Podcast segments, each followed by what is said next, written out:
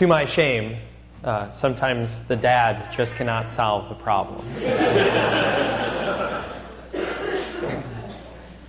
we'll relate that later in the sermon, I think.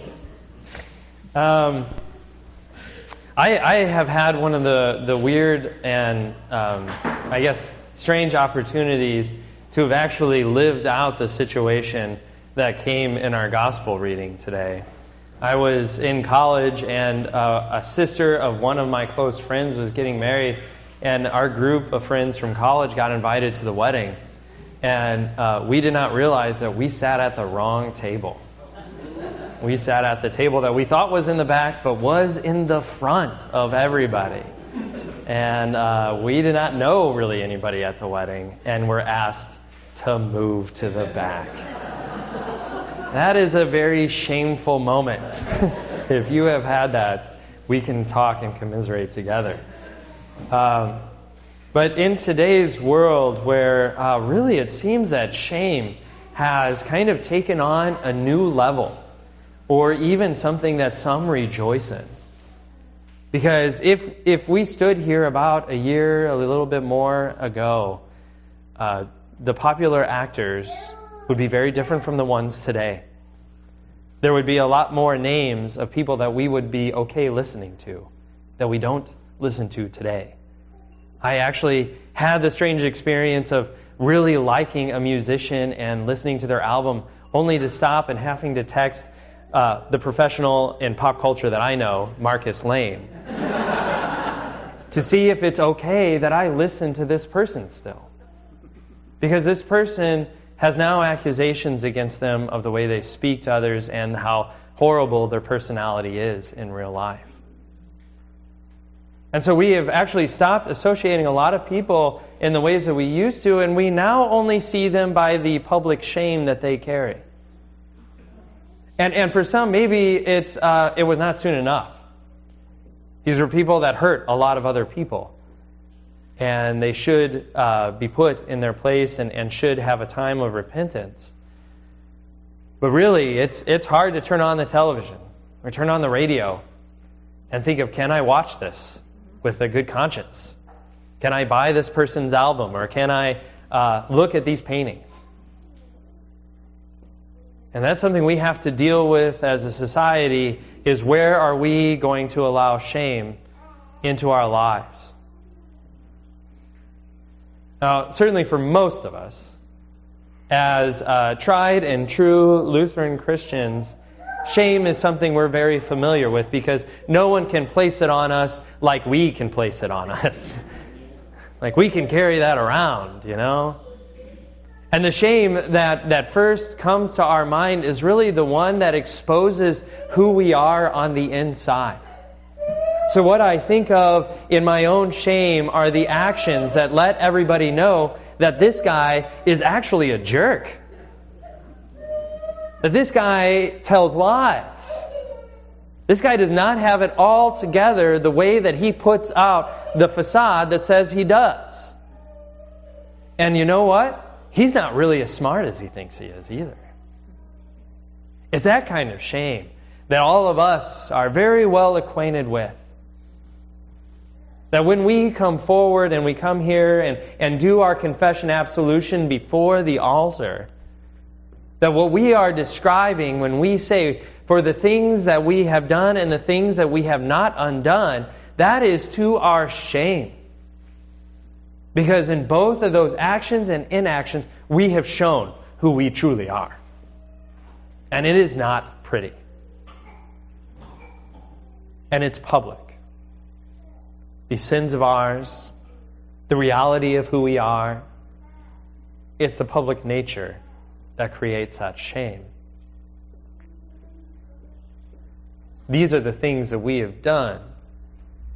These are the things that we thought that maybe we could keep in the dark and in the quiet and behind us that were exposed and brought to light. And the weight of that is monumental. The weight of that can literally be soul crushing. It can be difficult to lift up our eyes to look at one another in those moments, it can be difficult to even look up our eyes to see the cross. And so on Good Friday, for most of us, what we feel is the shame of what God must have done to take on our shame, to carry our shame. We think of the reading that comes out of Psalm chapter 4 in the second verse, where the Lord actually asks of us, How long will you take your joy and make it into shame? How long will you shame us by your false idols? Have you ever been shamed by your false idols? Have your actions ever exposed what is in your heart? And the word that slipped out of your mouth come directly from that heart to let everybody know what is within.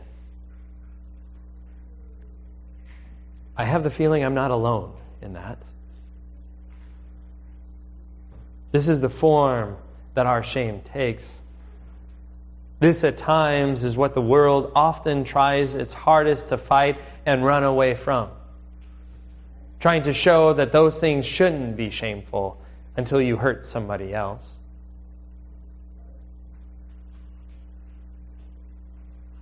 The world keeps giving us all the reasons to look in the mirror and to see the shame that we carry. Are you someone who in this life can be known as someone full of lust and it being made public? Are you someone who has found themselves finding solace in a bottle or in pills or now in the syringes of our world? To only walk down the street and have somebody look at you and say, That's who you are and will be.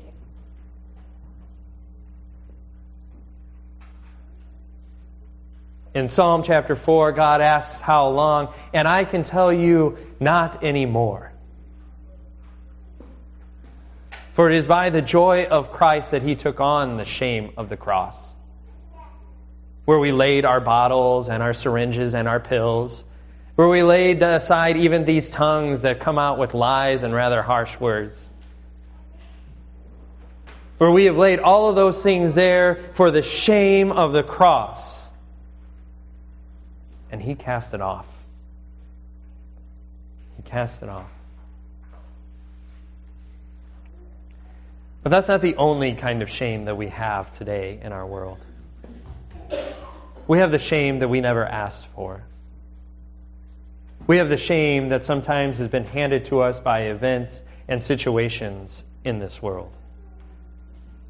We have the shame of us being known by things that have happened to us for all those people at the beginning that we say have been publicly shamed for their actions, their victims have now carried their own shame in this world, and they never asked for it. For the person who is abused, they never asked to carry that shame. For the person who found themselves in complete poverty, they never asked for that shame and to be only known in that way. Even, I dare say, and I do not mean to be controversial.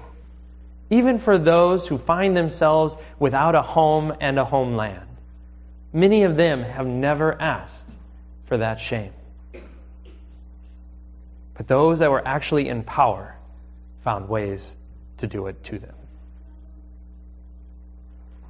For those who have been hurt time and time again, they are the ones that never asked for the shame that they now carry, and the world looks at them and now describes them as. I was watching a video. Uh, actually, can we say that anymore when it's only streaming? I was watching something on the TV without commercials. and it was an interview of someone who, um, who had been struggling with cancer for years. And she made the statement that she never asked to be known as a cancer patient. She never asked to be known by the illness that was plaguing her.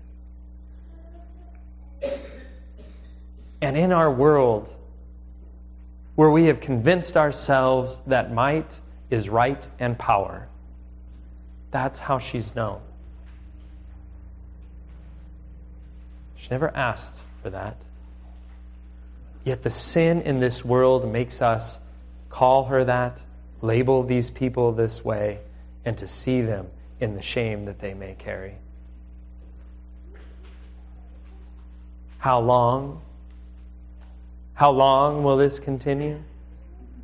I can actually tell you with certainty that it does not need to continue. It should not still be a part of our world and our life.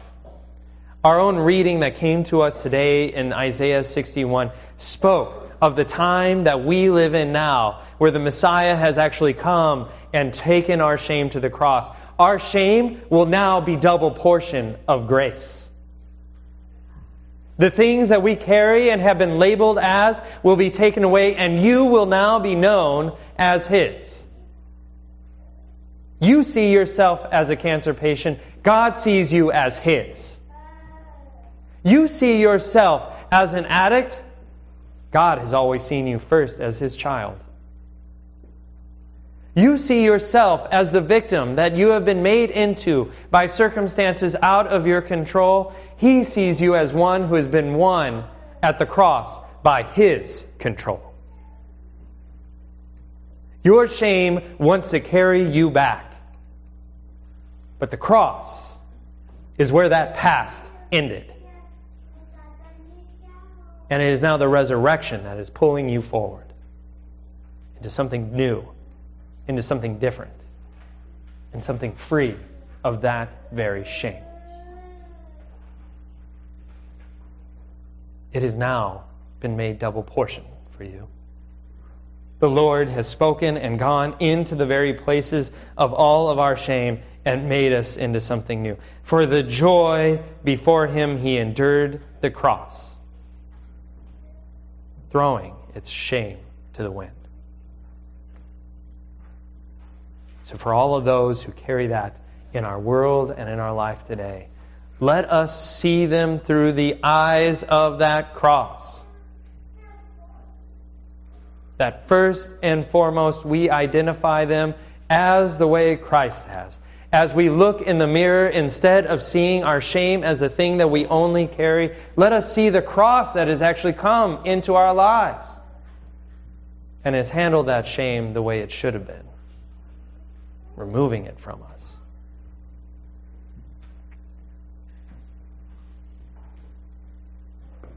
But the devil is difficult, is he not? He likes to remind us of the shame that we carry, let alone the shame that we want to put on others. If anything, when we confess our own statements by word, deed, and action, one of the things that should come to the mind is in the way that we pull ourselves back to that shame. And it would be one thing to stay there. But because of the cross and the pardon that comes through that cross, we know otherwise. St. Paul speaks about this in Romans chapter 5 when he says that hope does not put us to shame because God's love has been poured into our hearts through the Holy Spirit, which has come to each and every one of us. And the best thing that we can do for one another is to remind us that we are now in that joy. Because we now have that spirit in our lives and we are not in that shame. So as you feel that pulling back towards that shame, or you feel the inclination to put that shame on others, let us turn to one another in these pews and remind us that our life is now in that joy and is now not part of that shame. Let us speak with truth and honesty to one another about the shame of our past, but now the joy of our future.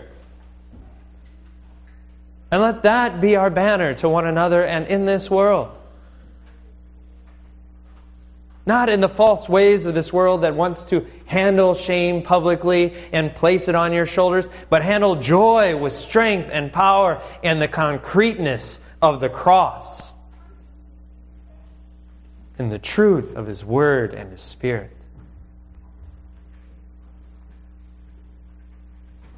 How long? Not anymore. Not anymore. Let the Lord take your shame. Let the Lord take your neighbors. Let the Lord take the person sitting next to you shame. And let it go to the cross. Because there, that shame is actually turned to joy. And let that be who we are. Amen? Amen.